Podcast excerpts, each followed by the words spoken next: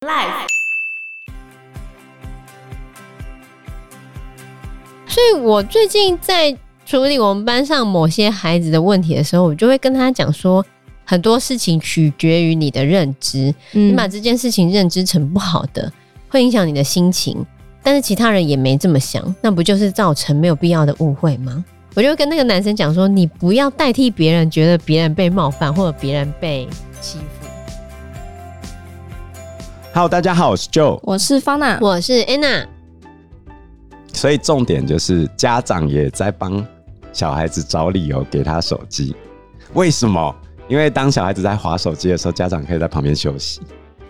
得到喘息的空间。对，我完全可以理解这种心态，因为晚上的时候也很累， 我很想休息。于是，我花了一整个暑假的时间培养我女儿阅读。她现在可以坐在那个地方看书，看到我叫她，她不理我。哦，对，我们要出门的时候，他就坐在那边看书，我说：“哦，我们要走喽。”他还是继续看。等到我们走下去的时候，我来了，我来了，我来了，这样子。 那很好啊。对啊，所以问题就在于不给他三 C 产品的时候，你用什么东西去填充他的时间？以我们这一代人而言，我们小时候的经验，当我们无聊的时候是拿书起来看的。嗯，虽然我们可能会是看漫画或小说啦，可现在的孩子连漫画、小说都不看我。最近教二年级历史，他们不知道岳飞是谁，全班几乎没有人知道、哦，完全没有人举手，对吧、啊？听都没听过。，对，就是这我们样。跟他讲《射雕英雄传》，他们也不知道啊。《神雕侠侣》谁叫小雨？我知道，哦，《神雕英 雄》我知道，我知道。我我觉得金庸都已经过去的 人，你没听过也就算了，岳飞你没听过，你跟我讲你他不没知有道岳学飞中是谁国吗史？就不知道岳飞啊。我知道，我知道他是谁。对啊，但是方南是旧课纲的啊，我知道啊。你看 等一下新课纲也有岳飞啊，哦，他没有看书，他怎么会知道啦？对啊，所以你嗯现在就是没用有什么在看东西书去填充他的那个空白时间嘛？你怎么会拿手机去给他填充？他有很多书可以看、啊，而且你的手机你有没有设成儿童模式？这是第一个问题。他会不会绕过儿童模嗯式？这是第二个问题啊。你知道你的孩子每天都要看什么吗？看一些不该看的，其实老实讲，我也不会觉得说今天抖音一响，孩子白养。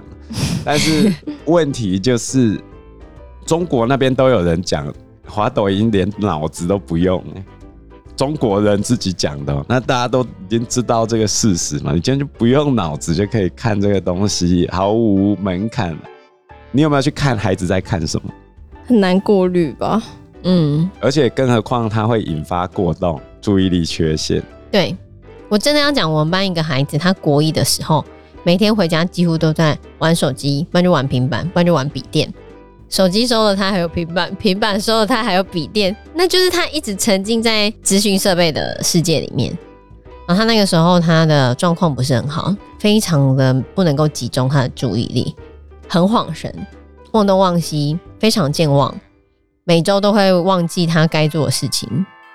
我们班最会忘东忘西的人，大概就是他。而且他那段时间，他情绪也会很不好，因为你一讲他，他就觉得他不能接受，他觉得他自己没有那样子，他也没有办法控制他的情绪。但是到后面他真正戒除的时候，我觉得他现在好很多。转变很大，对，就是至少上课的时候，我不会觉得他像之前那样子那么的慌神。再来，他会愿意修正他的态度，然后他可以冷静下来，他的健忘程度改善很多。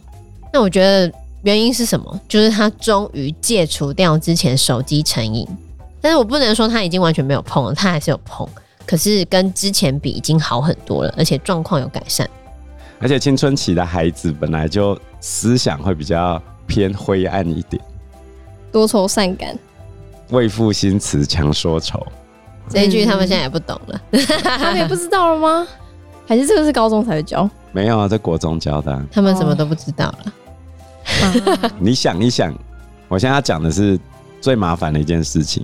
玩手机是一个压力抒发的管道，可是他国三的时候要面临会考，你要瞬间从零压力甚至解除压力的一个状态，跳到有压力的状态，从负的变成正的，这中间多大一个沟？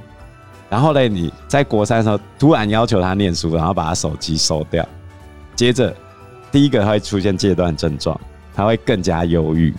然后再来第二个，他成绩念不起来，到底是因为你前面没培养的错，还是他真的念不起来？很多家长会选择说啊，你就不会念书啊？真的吗？我真的要很严肃的讲，就是给他手机之后，你就打开了这个地狱之门。其实我蛮同意一个状况的，就是我在当身教的时候，那时候我们要去研习嘛，那讲师就讲说啊，有手机之后，学生的校外斗殴啊、飙车啊，什么事情都降低很多。对，暴力行为都改，就是斗殴、打架这种已经少很多了。现在基本上在学校里面已经很少看到了，就直接瘫在家里了。因为他根本就不想出门啊，来来修怕。打不起来，他们都在家打电动，在那边修怕嘞。所以真的，而且根本不运动。所以问题是，这个事情家长不用负责任吗？啊，或者说家长常常会讲，这个孩子会不会念书？如果他会念，我就给他念；他不会念，我就不给他念。问题是造成他不会念的是你耶，因为你给他手机又不控管，你一开始就不应该给他手机。然后接着他就会打电话给老师，你帮我控管一下他的手机好吗？老师他在家都一直玩手机，我都管不动他。我要跟他拿手机，他就要死要活的。他如果真的跑出去的话怎么办？我怕我收他手机，他就不回家了。我怕我收他手机，他真的会割腕。我怕我收他手机，他以后就整天跟我吵架。那你有没有思考过一个问题？你从一开始就没给他手机，会有这个事情吗？可是，一开始已经做错，我现在就已经这样子了，我现在就做不到了。所以我就觉得家长要自己负责啊。嗯，我们现在真的面临到很多这样子的，所以我讲，发娜最近在跟我讲说他的家家教教学学生生，同一个问题嘛，嗯，完全就是。嗯因为他妈也是，就是给他平板，然后可能就只有我上次跟他上课的时候，他是有跟我说，如果玩平板跟打篮球要选一个，他会选择打篮球，但他也很爱玩平板就对了。但是打篮球会累啊，玩平板不会累。对，没有代表他还需要社交。嗯，嗯，当你没有社交这一块的时候，你就会完全进入平板的状态。像我最近有一个任课班的学生，上课永远都在睡觉，他会从第一节课睡到最后一节，他会狂睡，因为他晚上的时候是醒着。所以晚上就一直玩，一直玩。对可他今天还醒着啊，今天运动会。他跟同学讲话也非常的退缩，而且他没办法做长句子的描述，讲话都很简短，是吗对？吧、也许他在网络上讲话不会哦这样子，因为网络那上所以不你用讲的话社交能力已经退化啦、 那他也不运动啊，这样整个很不健康哎、所以你那个家教学生，某种程度上他社交需求还大于手机嘛，那你对，就必须要利用这一点去撬动他。嗯，是，但是可以很明显感觉到他就是完全坐不住。比如说这椅子，他就会一直在那边动来动去，然后站起来，不然就是趴在椅子上之类的。眼睛可以盯着桌子，可是他就是要一直动。如果不是过动，也是过动的前兆。对，看起来很像。嗯，这就是我觉得国中阶段会面临的问题啊。其实老实讲，现代的国中，呃，比如说新竹地区的国中，我觉得“龙蛇杂处”这四个字绝对谈不上，就是没有那么坏的孩子，但是有一直狂滑手机的孩子。对，其实真的，我教书这十几年来，以前的孩子很坏，现在的孩子你稍微摸到人家一下，就直接记过了。以前是不需要处理这种事情的，因为这太小条了，哦，现在你可能随随便便就会刺伤他的内心，连讲话讲不好。比如说像我之前的告五人事件，我哦，根本没讲学生是边缘人，他就来告了。嗯，所以我觉得不用太担心孩子的问题，你反而要比较担心的是你们班有没有那种超级恐龙家长，他会把整个班的气氛带得非常坏。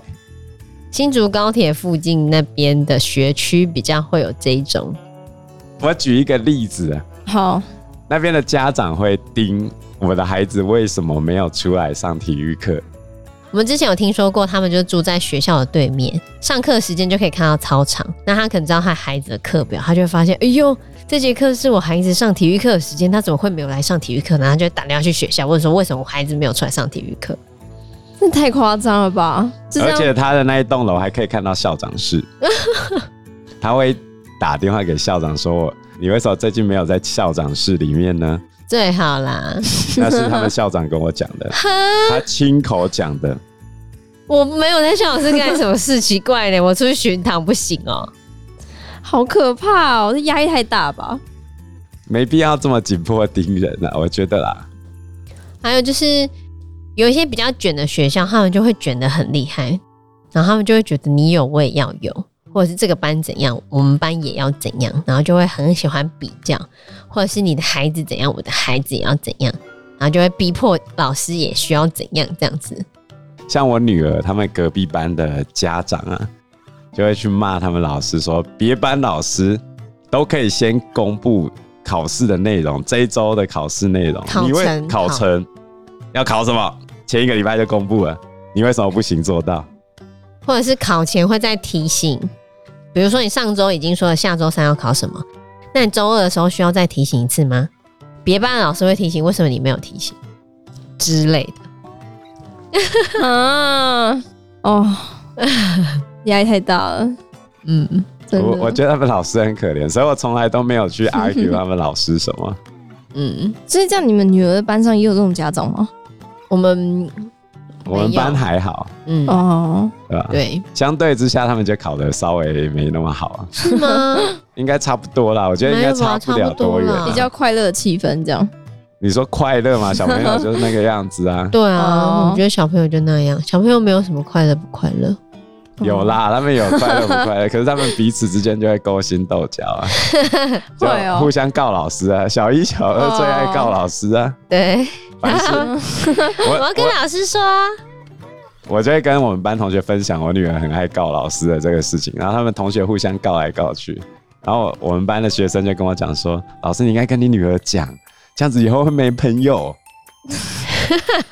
真呃的我 不是，我就说人家做坏事你就应该跟老师讲啊，这样子才是对的啊。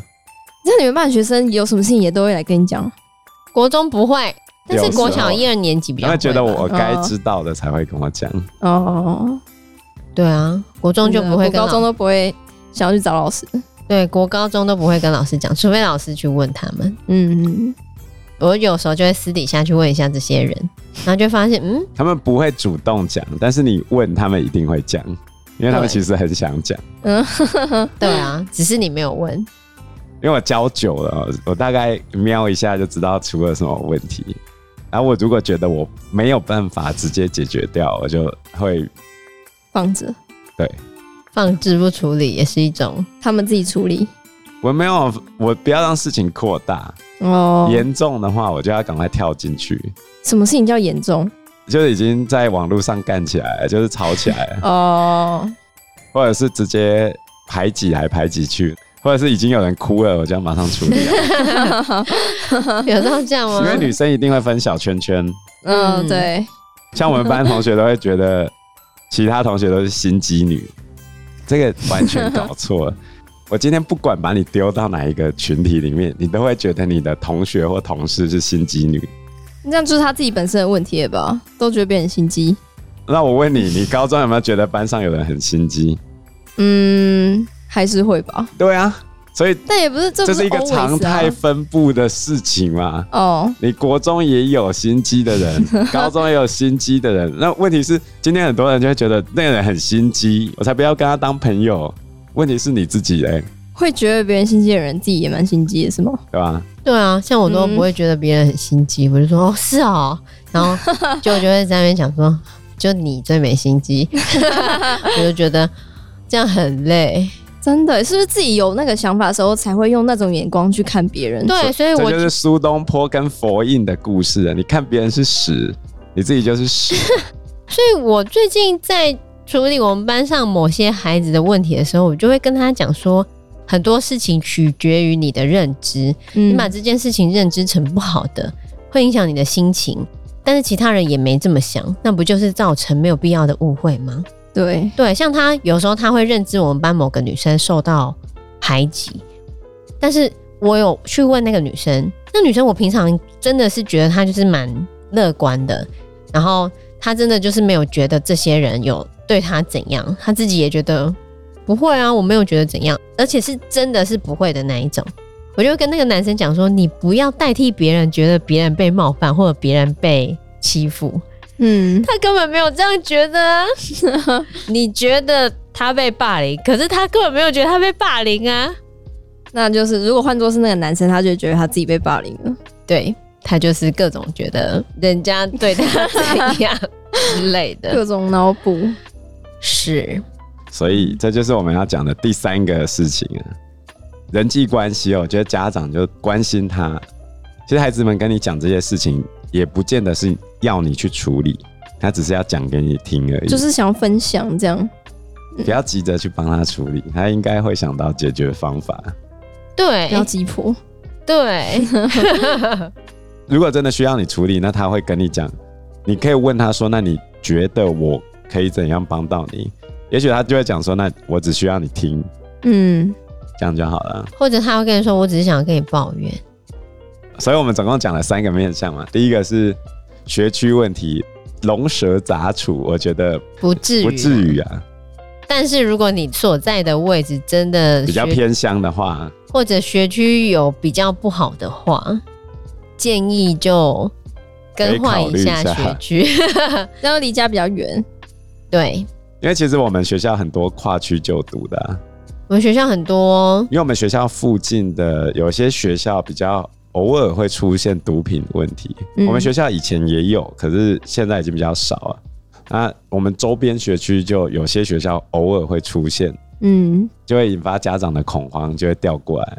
当然啦、以家长的角度出发，如果是我，我也会转，嗯，不然就会变成跟那个旧式要对决一样，评价看守所、评价跟奢华哎，奢华监狱的差别。外役监比较奢华，还是台北看守所比较奢华呢？烦的、现在学生整天就在那边臭派，或对啊者什么哎就是要对决。啊好，嗯，对，就是这看样。他们还要讲多久，大概一个礼拜吧，下礼拜就忘记了。那在第二个就是手机的问题，嗯啊如果你还没给他的话，就不要给他，对，嗯，然后他问你什么时候可以给我，没有有什么时候候， 也许是大学吧。呃，可以给手机的那个时候的判定，应该源自于你认为你的孩子是否已经建立了除了手机之外的兴趣，嗯因为手机一旦加入他的生活之中，会迅速的吸夺他原本做他兴趣的时间。如果他本来没什么兴趣，你把他手机丢进去，那他一定只剩下一个兴趣。划手机，对，所以你如果认为他已经，比如说他现在很喜欢弹钢琴，很喜欢打篮球，很喜欢打羽球，这些东西已经安排好，他固定有一个 routine 的流程的话，那你给他在限制时间内玩手机，我觉得某种程度还好。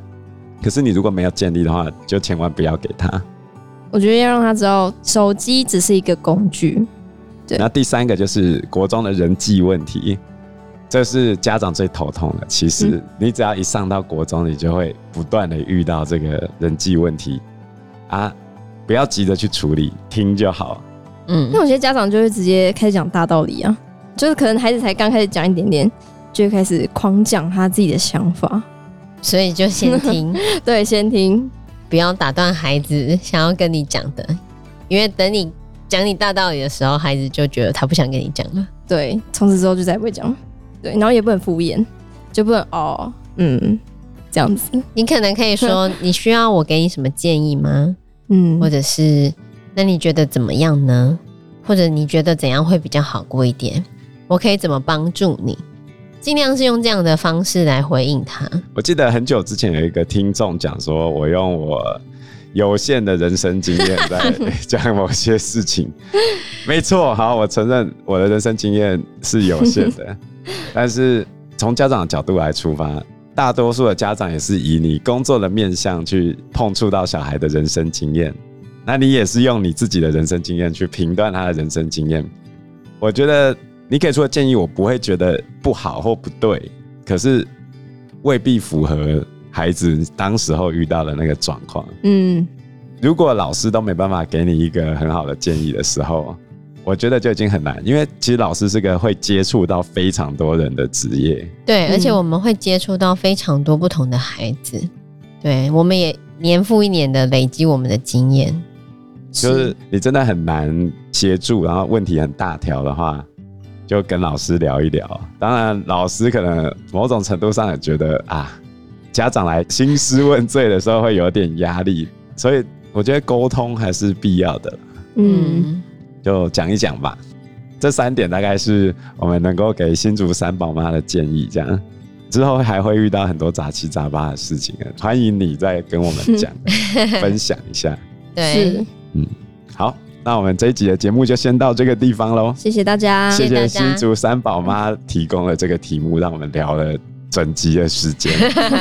没错，谢谢。嗯，好，那我们这期节目就到这个地方喽。谢谢大家，谢谢大家，拜拜拜拜。